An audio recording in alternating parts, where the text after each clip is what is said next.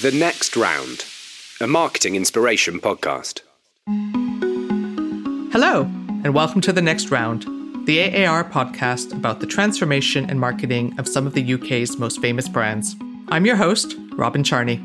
I've been working in marketing and digital for over 20 years, and now help other marketeers with their business challenges as the lead consultant for the ecosystem design practice here at AAR. Each episode is a fast paced conversation with a super smart marketing leader sharing the story of their heritage brand, its history, innovation, transformation, and most importantly, its next round. Why heritage brands? Because their journeys are more interesting, richer, and more complex, and frankly, we've all got something to learn from them. In this episode, I chat to Mark Evans, Managing Director for Marketing and Digital at Direct Line Group. Hey, Mark, welcome to the next round. Hey, Robin, really happy to be here. Mark is responsible for brand, communication, CRM, insight, digital, and data across the brand portfolio at Direct Line. He's got the whole enchilada. He is also exec sponsor for the BAME element of DLG's D&I activity and sits on the board of the DLG Legal Services. Prior to Direct Line, Mark worked at HSBC, 118118, and Mars.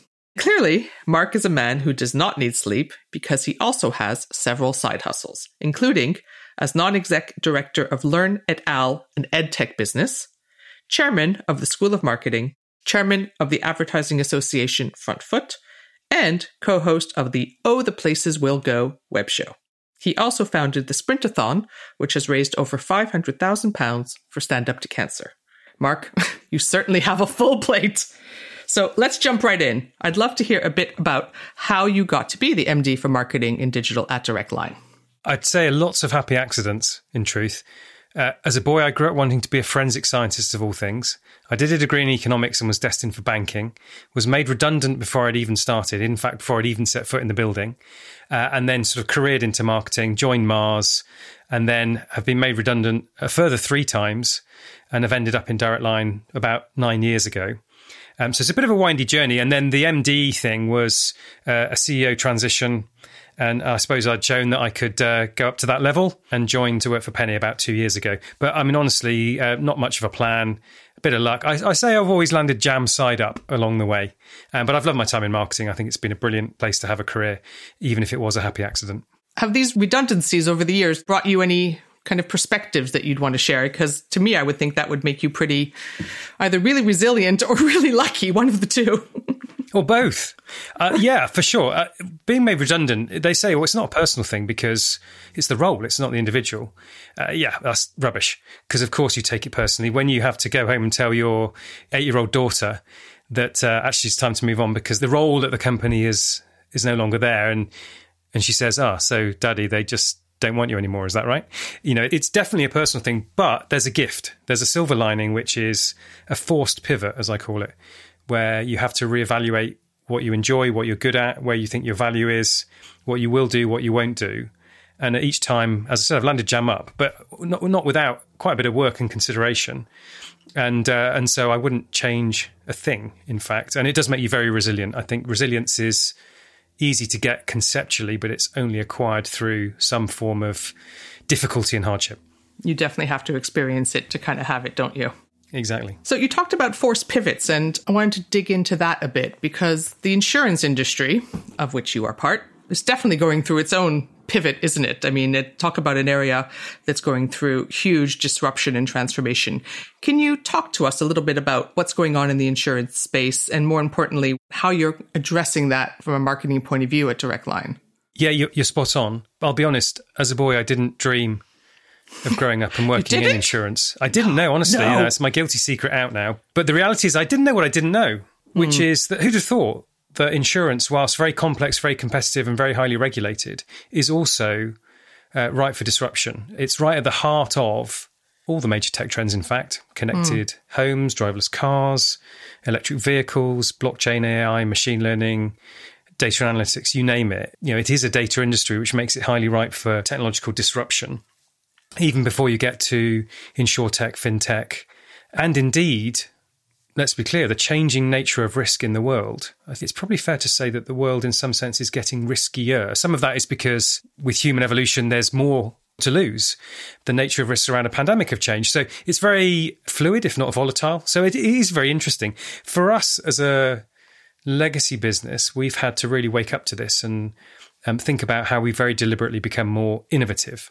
Hmm. And I would say it's a work in progress, but inherent to that is our move to a full fat agile operating model a la Spotify or, or a version of it, and really getting ourselves fit for the future despite the pandemic, uh, because it is definitely going to be disruptive, and we want to be disruptor rather than disrupted. Mm, yes, we've had that theme throughout the series of podcasts, which is it's better to disrupt yourself than to wait for someone to come along and basically eat your lunch. So I'm really interested when you talk about agile and your agile transformation.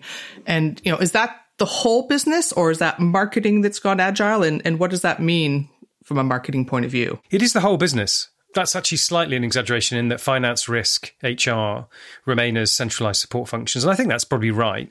But everything else in terms of delivery, engineering, digital, um, the marketing lens, data, change management all sit in chapters. We've got eight chapters and then resources federated out or embedded into uh, small squads that aggregate up to tribes. It is the classic Spotify model. Although whenever I speak to somebody from Spotify, they say, "Well, don't do it like we did it." But anyway, a version of that, and um, and and the principles are uh, localized empowerment, small groups who've got their missions and have got the resources to deliver end to end change really feel empowerment, but also ownership and accountability.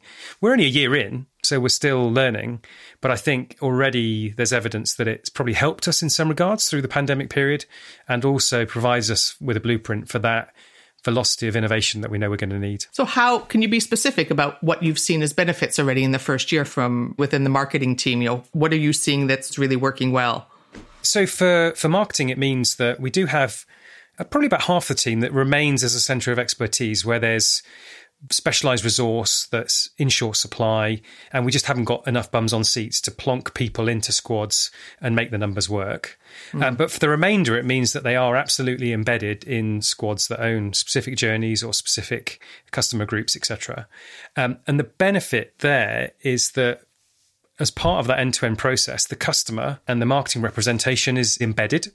Mm-hmm. Uh, it means that the missions that we create and the, the, and the customer needs we're trying to meet comes through that marketing lens right from the outset. So, having built up a marketing capability a centralized entity, marketing slash digital, now the fact that that's emancipated across the whole organization hopefully means that it gives us a, a very tangible step to be even more customer centric. Um, so, that's one. The second one is pace of delivery. So, some of the things that we did in the pandemic, for example, spinning up a, a refunds proposition, a mileage money back, a true up on your mileage over the course of your annual policy, which didn't exist before. We did that in a matter of weeks. It would have taken us many months to have mm. done hmm. that. So, I think everyone says they're agile. And I don't disagree with that, but there's a difference between agile running really hard and agile basically using the methodology and the mindsets, probably more important, of the Agile Manifesto. Oh, totally agree. I mean, agile has become one of those words, those fat words that's just thrown around, which for a lot of people just means faster. And I'm not sure people have adopted it from a philosophy point of view so much as a speed and process point of view. So it's really interesting to hear how you're kind of proceeding with that journey and what you've learned so far. And the fact that you're only the first year in, I'm sure there are lots of lessons to be learned. I'm really curious about um, if you were giving another marketing leader one piece of advice about going agile, what would you tell them? Well, actually, what I would tell them is more about what it means for them personally mm. in terms of the context or concept of servant leadership because it's easy to say, I'm an empowering leader, of course I am, and therefore servant leadership is going to be a doddle. But actually, it isn't. Because for a period of time, you're left constantly guessing about what distance or proximity you should have to other people, to teams, to processes. You know, am I connecting enough? Am I empowering enough? Am I using my experience enough? Am I guiding enough? You know, you could end up guessing a lot about how to be as a leader because you still want to be connected to know when to get in the way and get out of the way. Mm-hmm. But it is an extreme form of empowering leadership.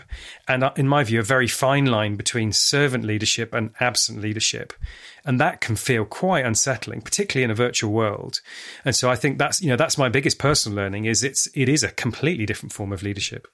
It must have been quite a journey of self discovery, especially in an isolated work environment where you're not physically connected to people for over a year. I mean, my goodness, what a challenge! I can, I'm, I'm just trying to conceptualize it. It's such a different way of working in such a different way of working. If you see what I mean, in the last year. Yes. So yeah. very specifically, feeling inadequate or um, self doubt, like, like everybody, mm-hmm. you know, everybody who's not a sociopath or a narcissist, we all have imposter syndrome. And so to counteract the guessing, having to be quite sort of feedback heavy and be clear on the role or the hat you mm-hmm. need to play in any given moment. Otherwise, I could be guessing wrong and being unhelpful rather than helpful. Yeah, and they're also learning how to be on the other side of that as well. So it's not just you changing, it's them changing at the same time. What a fascinating journey. I can't wait to hear how it all turns out as you move forward because now with the move back to I guess hybrid working, what that's going to bring as more challenges to it. So like, it doesn't sound like the journey's over. Switching gears, I wanted to talk a little bit about the history of Direct Line and kind of heritage because you were the original disruptor brand, weren't you? Yeah, that's right. Direct insurance didn't exist until Direct Line came along and created a completely different model, cutting out the middleman very literally. Uh, extricating the broker from the process. Many people won't know that world, but it ultimately was created by Direct Line. Mm. Over time, that model became more attractive to many, and so many direct insurers came along, and then price comparison websites came along. So we're, you know, we've seen the, the chapters there. But more broadly, what you're talking to is brand heritage does count. Mm. We have to remember that creating connections with consumers through brands, it's neuroscience, really. I mean, it's stored memory structures that make people more available and more amenable. And stored memory structures take time and repetition. And big brands, therefore, have a natural advantage or an unfair advantage. For Direct Line, it means that we are still probably the sort of de facto leader of the sector, even through the commoditization and the disintermediation we've seen. And now, very interestingly, full circle, Aviva recently went onto price comparison websites. They'll see an initial bump from that in a good way. But it means we are essentially last brand standing, mm. which we think is tremendously important because we see the future of insurance. It's actually happened already in China, just 10 years ahead. It is about fractionalization, modularization, personalization. And do you have examples about how you've used your heritage in the last nine years, whether it be through product innovation or marketing propositions that you could only have done because you're a heritage brand? Again, if a lot of this is uh, subconscious system one stuff. You know, basically that market leader mentality we used to talk about Mars. I think that's we've tried to exude that. Mm. I mean, one thing I would say though is it's a bit of a technical point, but the very strong consideration for distinctive brand assets, again, working with Ehrenberg-Bass, you know, how to manage the optics around how your brand shows up. Who'd have thought that the phone, you know, an old fashioned phone on wheels, it seems almost sort of discordant with the world today, but actually it's still an incredibly important part of that memory recognition that we have, and we tinker with it at our peril. We have moved it on a bit, but not wholesale because we recognise it's an important part of what drives memory.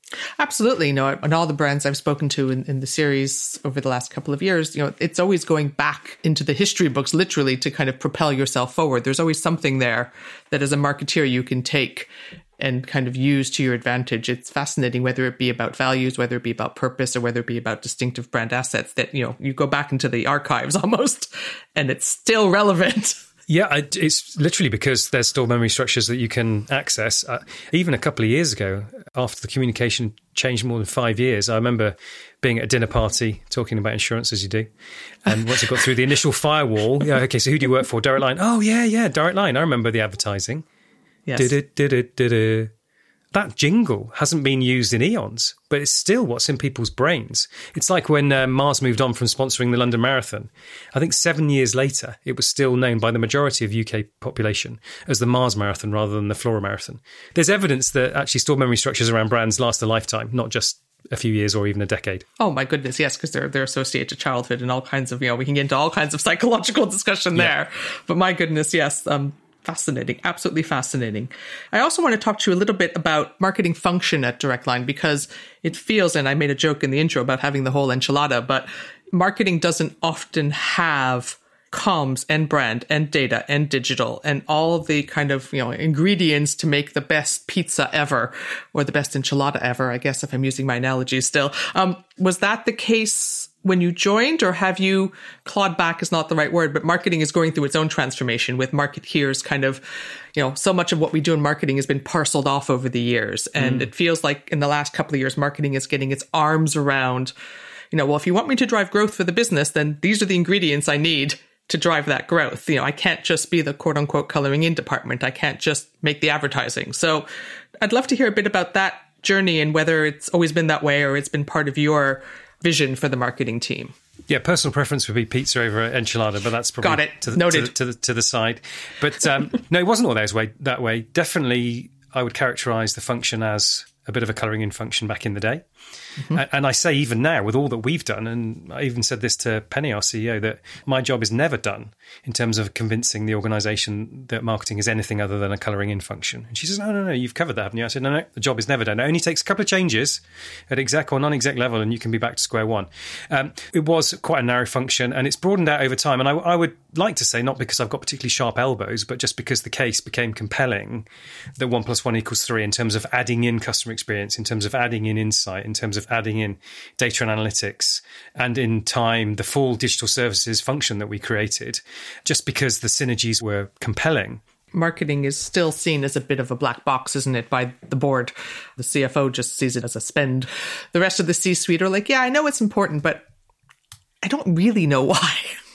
I mean, it's a really good point. There's quite a clear distinction that CFOs tend to deal in the past, mm. Make forward projections. Mm-hmm. Marketers tend to deal in the future around ambiguity and change and, to some extent, unknown variables. So there is a bit of oil and water there. But very interesting definition of trust from Rachel Botsman, global trust guru. She says that trust is a confident relationship with the unknown, which actually means that transparency is the enemy normally you'd think, oh, well, trust is synonymous with transparency.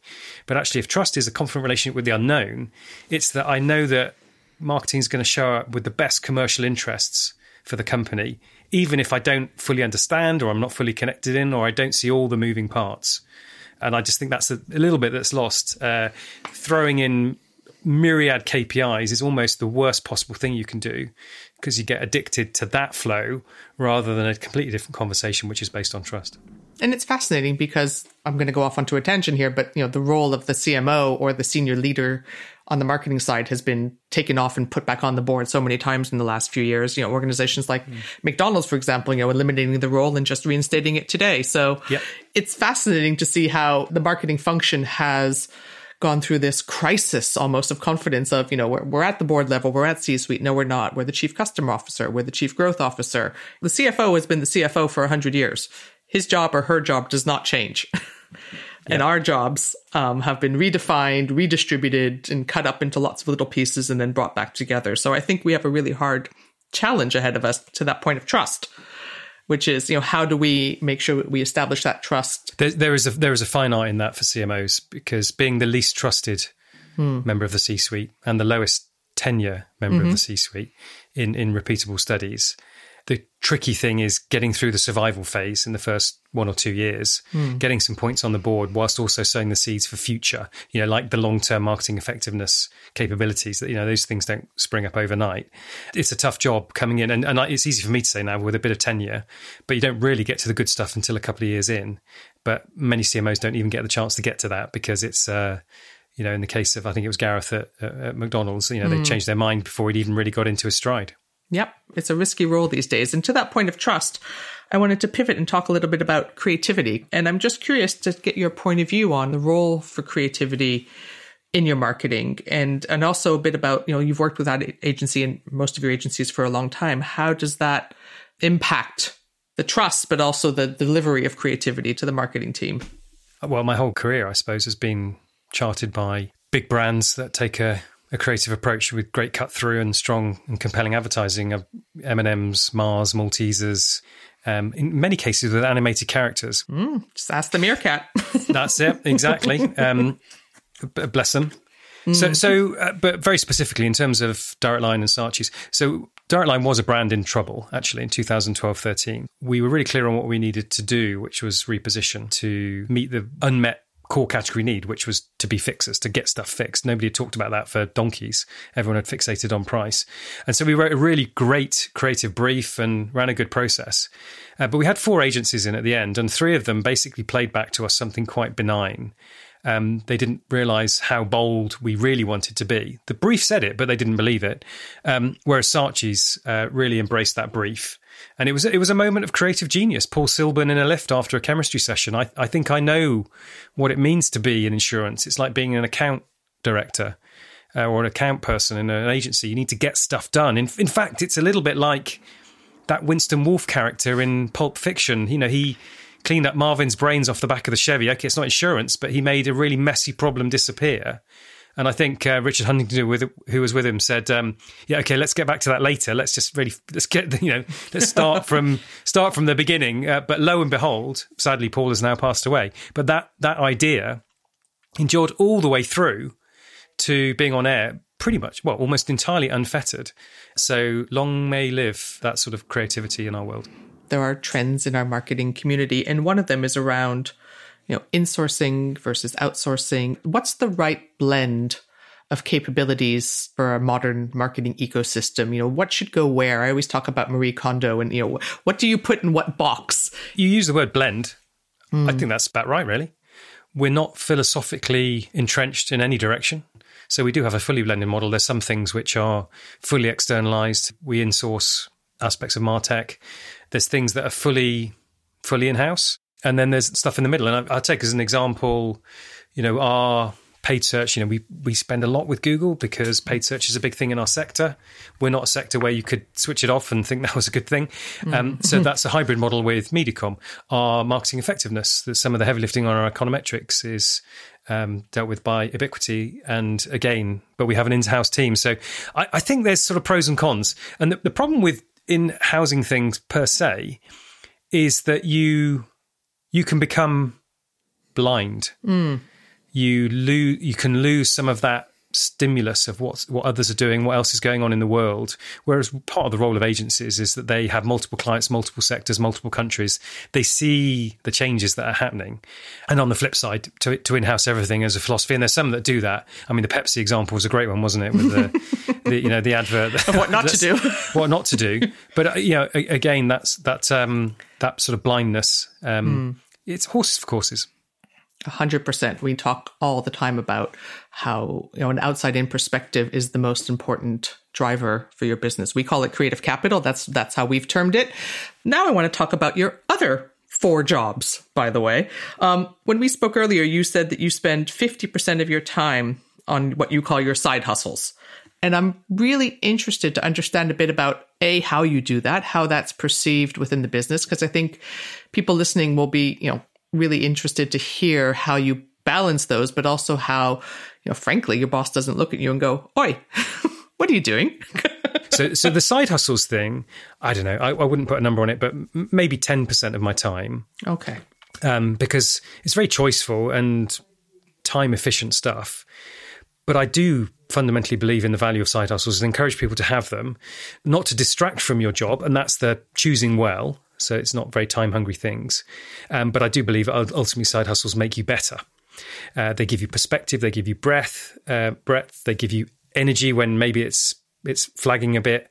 Um, uh, sometimes it allows you to get your hands dirty, but ultimately you can pursue your passions and and give back and feel good about it. So I think there's so many benefits to uh, to having those other interests. Um, as I said, you know, got to be delicately balanced and be sure that the give and get is additive to your organisation. And in fact, I had the conversation with Penny a couple of years ago that you know, if you're not doing that as a senior leader, what are you doing? Because how are you getting your stimulus, your development, bringing the outside in, and leading and developing others? And in Mars, it was you know the notion was leaders develop leaders. I love that idea. So you know, the podcast is called The Next Round, and I want to talk a little bit about the future, I guess. So what's on the horizon for you personally and professionally at Direct Line. Well, all being well, we do have something to say around the climate um, later in the year. Mm-hmm. I'm still still working on that, but hopefully that will be coming through. But actually, in truth, the big, biggest priority is being ready for this new regulation in January, which is a good thing in terms of stopping price walking where loyal customers are disadvantaged from a pricing oh, point of view, yeah. um, which is going to create quite a disturbance. It will change the economics of the sector quite fundamentally.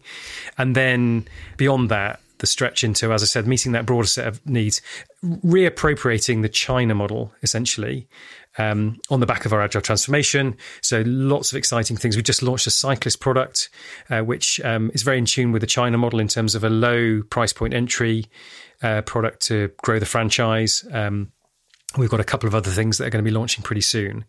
So I think in general, the pace of innovation to meet a broader set of needs is is probably the catchphrase. Okay. That sounds amazing. And it's so nice to hear marketing kind of owning those propositions. It's heartening to see. And I think you're going to have an amazing second half to 2021. It sounds like you've got all the right elements for your, or all the right ingredients, I should say, for your pizza and not enchilada. I'm going to leave it there, but I'm going to uh, give Mark a huge thank you for coming on to the next round. I've really enjoyed chatting to you today. I think the direct line story is fascinating. I really can't wait to see what you guys do next. Oh, absolute pleasure, Robin. Hopefully, it's been uh, hopefully it's been helpful. Thanks for listening to this episode of the next round. I hope you found it as interesting as I did and can take some insights back to your own marketing. If you could rate and share this episode, it would really help others to find these great stories. I'd also love to carry on the conversation and hear what you think. We'll be sharing and chatting about it on LinkedIn and Twitter. The next round is brought to you by AAR, the experts in marketing ecosystems. At AAR, we are a multidiscipline team of consultants who have strong and well informed views on what brands need to do to overcome today's marketing challenges in order to better connect their businesses to their customers and drive growth. Thanks for listening and see you next time.